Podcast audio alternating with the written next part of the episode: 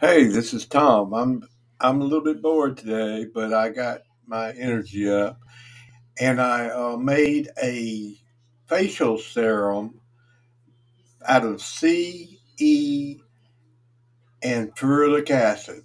If you know anything about facial serums, you'll know most of the time those if you buy them at the store, they're very expensive.